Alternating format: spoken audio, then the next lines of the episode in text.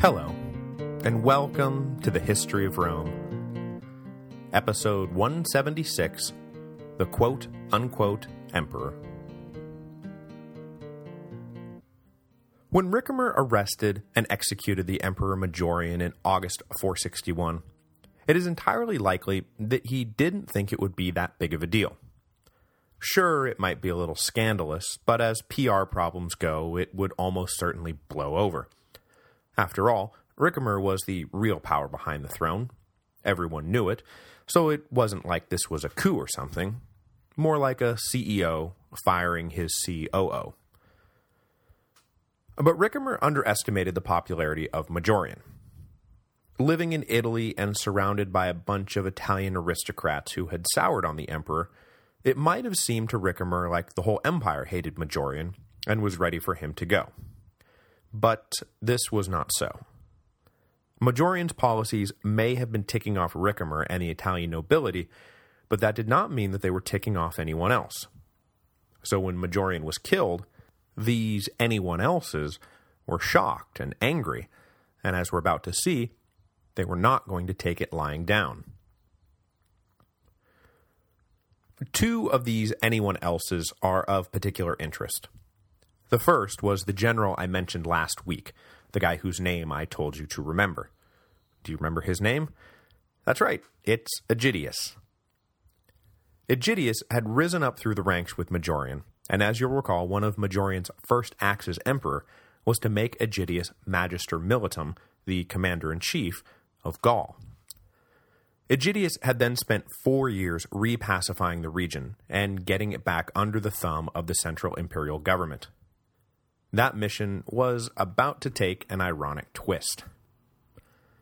Aegidius was up in northern Gaul in 461 when word reached him that his old friend Majorian had been killed. Now, I don't know if Aegidius's reaction to Ricimer's coup took the form of a dramatic declaration or if it was just passive-aggressive cold shouldering, but the minute Majorian's head hit the ground, Aegidius stopped taking orders from Italy. The general who had just spent four years reminding everyone he came across that the imperial government was still the legal sovereign, and as such fealty was not a suggestion, but a duty, yeah, that guy is declaring his independence from Ravenna. And this would not turn out to be a short-lived thing. Historians will wind up calling the territory Aegidius controlled in northern Gaul the domain of Soissons, named after the modern French city of Soissons that stands roughly at the center of Aegidius's little kingdom. The domain would continue on as a quasi-Roman rump state even after the fall of the Western Empire, until this last little outpost of Roman order was finally overrun by the Franks in 486. Well, okay, said Ricimer. We've got a rogue general up in Gaul refusing to take orders. That's not such a big deal. I can handle that. But that was not all Ricimer was up against. Another of Majorian's generals, a man named Marcellinus, had exactly the same reaction to Ricimer's coup as Aegidius. Marcellinus was in control of Dalmatia, which at this point in history had drifted back into the western orbit, though when Majorian died, Marcellinus was in Sicily. He had been in place there to help run one arm of Majorian's planned invasion of North Africa, the invasion that had stalled when Majorian's Spanish fleet had been sunk by the Vandals. But when Marcellinus found out that the emperor was dead, he booked it back to his home territory double time. And when he got there, he found out that Ricimer had already tried to bribe the Dalmatian garrisons, mostly Hun mercenaries, out from under Marcellinus, which as you can imagine, did not go over too well with Marcellinus. So like his colleague Aegidius up in Gaul, Marcellinus simply stopped taking orders from Italy. But unlike Aegidius, who was wedged between a failing empire, some barbarian kingdoms, and the English Channel, Marcellinus was wedged in between the two halves of the empire. So rather than declaring de facto independence, Marcellinus simply turned east, wrote to Leo in Constantinople and said, hey, this guy Ricimer just overthrew the guy you yourself recognize to be the lawful emperor. I'm not going to follow him anymore, but I'd be happy to follow you. So consider this my declaration of defection. But this was not all Ricimer was now up against. Although most of his problems were caused by people ticked off about his little coup, yet another problem was caused by a guy who was not so much ticked off as excited about the opportunity the coup presented. And here we are talking about our old friend King Genseric of the Vandals. Now, before I go on, I would like to say that it sort of feels like Genseric has been around forever. He first showed up back in 428 AD, which was eight episodes back, when we were talking about the rise of Aetius. And now here he is, 33 years later, still going strong. So he's got to be getting old, right? Like, pretty soon we're going to be dealing with a new king of the Vandals, right? Wrong. The dude is going to outlive the Western Empire. He isn't going to die until January 477, at the age of 88, and after having ruled for almost 50 years. Which is just, you know, way to go, Genseric. So anyway, King Genseric, who was by a healthy margin now the senior statesman of the Western Empire, and father-in-law of the imperial princess Eudoxia the Younger, took the death of Majorian as an opportunity to influence who would be chosen as his successor. The man Genseric backed was a senator by the name of Anicius Olybrius. Why Anicius Olybrius? Well, because he was married to Placidia, the other imperial princess currently enjoying the hospitality of the Vandals. Once nearly engaged to Majorian, and then formally engaged to Aetius' son, Placidia had finally wound up married to Senator Olybrius shortly after the murder of her father, Valentinian III. Though I don't believe there's any firm proof to this one way or the other, it is supposed that Olybrius was related to Valentinian's executioner slash successor, Petronius Maximus. You'll recall that when Maximus seized power, he tried to give his new, and ultimately short-lived, regime the veneer of legitimacy by marrying the imperial widow Licinia Eudoxia, and then marrying the younger Eudoxia to his son. It is supposed that Olybrius was a cousin or something of Maximus's, and his marriage to Placidia was a part of this larger legitimacy project. But so far, the marriage had not really amounted to anything. Olybrius had been in Constantinople when Genseric sacked Rome, and then spirited away his new bride, so it's not like the two could have spent much time around one another. But because he was in Constantinople when Maximus fell, Olybrius managed to survive the regime change.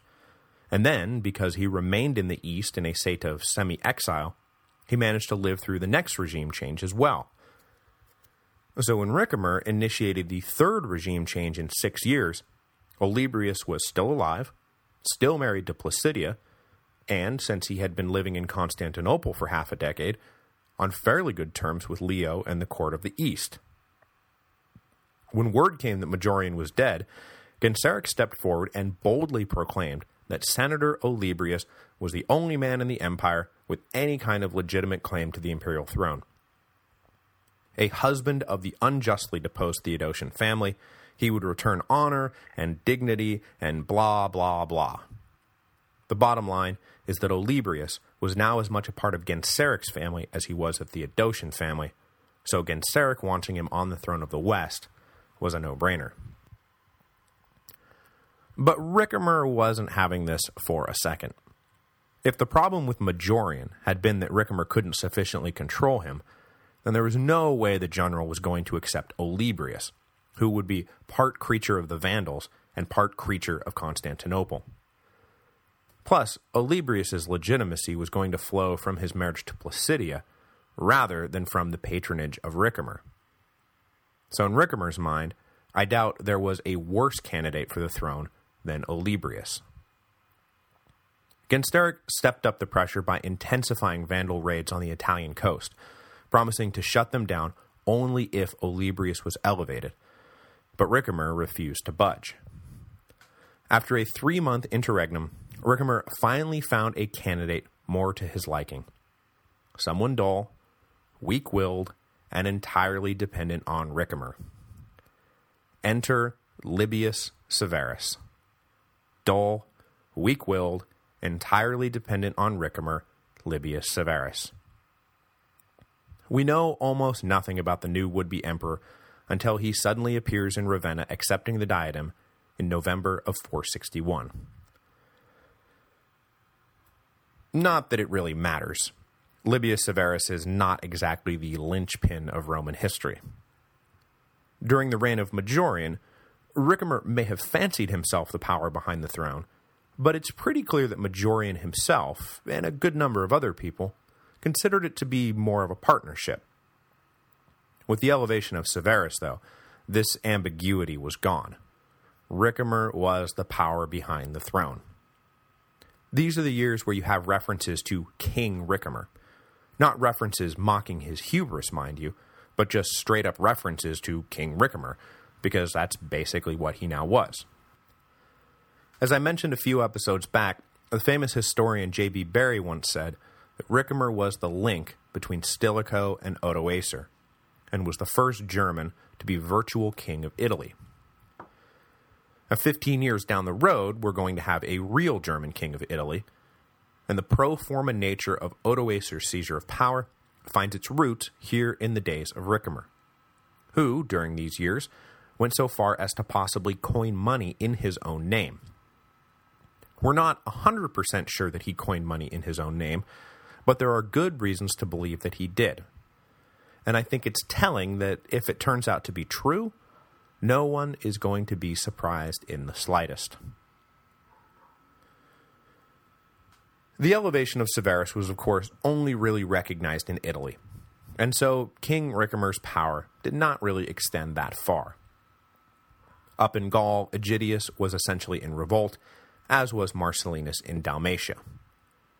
The eastern Augustus, Leo, for his part, never recognized Severus, though, for the moment, he was not looking to make or break relations with the West over the issue of Majorian's murder and Severus's elevation. Now, Marcellinus was apparently prepared to storm Italy as soon as the spring of 462 arrived and asked for Leo's support, but the Eastern Emperor refused to give it, instead counseling patience. Not wanting to make any bold moves without Constantinople's backing, Marcellinus took the counsel and sat on his hands. But he was done taking orders from Ricimer. The de facto king's first concern, though, was the situation in Gaul. If he tried to attack Marcellinus first, he might incur the wrath of Leo. So better to settle the north before worrying about the east. But if he wanted to maintain his iron grip on Italy, Ricimer knew he couldn't go marching off to retake Gaul himself. He needed to find a capable subordinate to do the job for him. Now, he couldn't send the quote-unquote Emperor Severus. Not only was he likely thoroughly inexperienced in military affairs, but sending an emperor off to win back Gaul had almost certainly been one of the keys to the breakdown in the relationship between Majorian and Ricimer. Majorian had been starting to forge an independent power base for himself, and we can't have that. Better to find some suitably motivated underling and send him off to get the job done. Ricimer had the perfect candidate in an old soldier named Agrippinus. What recommended Agrippinus for the job? Well, for starters, he had been Avitus's Magister Militum for Gaul, which meant that he was the one who had been replaced by Aegidius when Majorian came to power. But the fun did not stop there. A native of Gaul himself, Agrippinus had not gone quietly into that good night, nor had Aegidius given him any reason to. Eventually, the feud between the two men led Aegidius to accuse Agrippinus of treason. Sent down to Rome to stand for his crime, Agrippinus was found guilty and sentenced to death. He managed to escape his captivity, however, and then seek asylum in the Old St. Peter's, where he remained until he was officially pardoned. The details of all this are, of course, really vague, but the assumption is that the official pardon came after the death of Majorian, round about the time Ricimer was looking for someone to lead the effort to repacify Gaul and defeat the rebel Aegidius. And what better man to lead that effort than Agrippinus, who had lost his job and then very nearly lost his life to Aegidius. When Agrippinus reached Gaul sometime in 462, he did exactly the same thing Majorian had done when he entered Gaul back in 458. He made a beeline for the Goths. But unlike Majorian, who was looking to defeat and repacify the Goths, Agrippinus was looking to befriend and re-empower them. And when he arrived in Aquitaine, he found the Goths very receptive to the imperial proposals, because said proposals promised the Goths something they had been hankering for since they first put down roots in Gaul, a Mediterranean port to call their very own. In exchange for Goth support in a campaign against Aegidius, the quote-unquote Emperor Severus was willing to cede them the city of Narbonne. The Goth king Theodoric II jumped at this offer. All those battles between his father, Theodoric the Elder, and Aetius back in the day had been all about trying to win a Mediterranean port for the Goths. And now the Romans were just going to hand one over in exchange for what? Beating down a few rebels? Well, sign us up. We'll be there. But Aegidius was not leading some ramshackle band of ne'er-do-wells. You'll recall that, as I just mentioned, the little rump state Aegidius founded was going to outlast the Western Empire well, if it's going to outlast the Western Empire, there isn't really room in the story for a crushing defeat at the hands of Agrippinus and the Goths. I mean, maybe there is, but that would become a pretty complicated story. Lucky for us, they decided to keep things nice and simple. Agrippinus and a Goth army marched north, Aegidius heard they were coming and drew his line at Orleans, the two sides met in battle at some point in late 462, and Aegidius emerged victorious. Agrippinus and the Goths then fled, and though I have no idea what ultimately happened to him, that's the last we're going to hear from Agrippinus. Whether he died in the battle, or simply faded into obscurity, no idea. He just drops off the face of the earth. This nice and simple story is only complicated by one small matter. Aegidius had not been idle since the death of Majorian, nor was he blind to the fact that pretty soon Ricimer would be coming for him. So he made a sort of mutual defense pact with the Franks. This pact obviously came into force when the Goths started marching north, and though Frankish support was likely the difference between victory and defeat for Aegidius, it was also likely the difference between victory and total victory. It seems that once they had the Goths on the run, the various Frank nobles fell into squabbling amongst themselves about who knows what, shutting down any chance Aegidius had of really crushing the Goths once and for all. Had the Franks held it together, it is possible that Aegidius could have made what was left of the Goths into his personal vassals. Then, between his alliance with the Franks, his mastery over the Goths, and his control over the rest of Gaul, well, he might well have marched into Italy and overthrown Ricimer. Get Marcellinus on board with that plan, you know, you invade Italy from the east while I invade from the north, and Ricimer and his quote-unquote emperor don't stand a chance. But instead, Aegidius's army got vapor-locked at Orleans, and though Aegidius would never lose his domain in northern Gaul, neither would he ever expand it. While this drama was unfolding in the north, Ricimer was kept busy by Genseric and the Vandals, who were not taking his failure to elevate Olybrius lightly.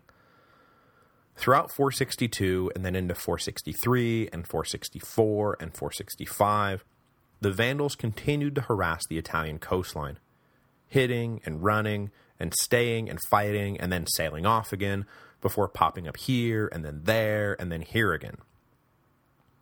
The new fleet built by Majorian was maybe somewhat effective, but it clearly wasn't the silver bullet the Romans were looking for to shut down the Vandals. Plus, Genseric was now moving forward with an ever more ambitious political program. Above and beyond his stated goal that Olybrius ought to be Emperor of the West, Genseric now began to make very Attila the Hun-esque claims on Roman property. After all, his son Huneric had married Eudoxia the Younger, so wasn't he entitled to some kind of dowry? Now, Genseric was not so bold as to demand half the Western Empire as Attila had, but he did claim a good chunk of the personal fortune controlled by the emperors, which, he further claimed, had been stolen by Ricimer and his ilk. That fortune belonged to the imperial women under his charge, or at the very least, their husbands, not a bunch of thugs who murdered Valentinian III. That Ricimer didn't have anything to do with Valentinian's death was immaterial. The Theodosian family fortune belonged to the Theodosian family. It was just that simple.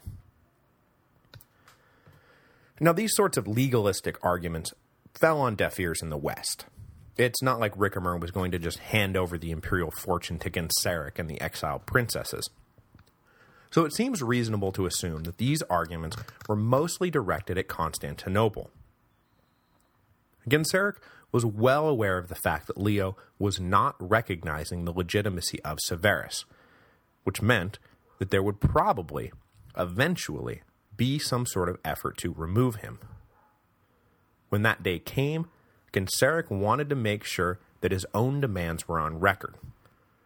Plus, he wanted to make it super obvious to everyone what the price for his help in any push to dislodge Ricimer and Severus was going to be. But Leo was in no hurry to go to war with Ricimer, even if Italy was increasingly politically, economically, and militarily isolated. So the simmering tensions of the early 460s hit a nice equilibrium. Skirmishing, jockeying, and maneuvering amongst the fractured power centers of the West ruled the day, with no one really taking anyone else down or suddenly grabbing up more territory. Even the death of Aegidius in 464 did not disrupt things too much. Whether he died naturally or was poisoned by enemies within the Frankish kingdom is unknown. Both stories are reported, but everyone reports that he was simply succeeded by his son, who continued the independent rule of his father, and who would continue this independent rule until he and what was left of his little Roman kingdom were overrun by the Franks in 486. This new equilibrium further survived an even more potentially transformative death in 465. During that summer, the quote-unquote Emperor Severus apparently died of natural causes. There is some dark hinting that Ricimer did him in, but there is little reason to believe this story. We have no idea how old Severus was when he died, but he was allowed to call himself emperor for four years. His death would do little to impact the wider political and military dynamics of the Mediterranean world, a testament to just how insignificant he was. He was so insignificant, in fact, that following his death, the West was going to get a sneak preview of what the political order of the future was going to be. Ricimer had stalled for months before picking a new emperor after the deposition of Avitus, and then stalled for months again after the execution of Majorian, testing the waters to perhaps see what would happen if he just left the office vacant. Next week, Ricimer will wade out even further into the post-imperial waters. After the death of Severus, the German general will refuse to elevate a successor, and then keep on refusing to elevate a successor for two full years, until finally Leo had to step in and put an end to this unprecedented interregnum.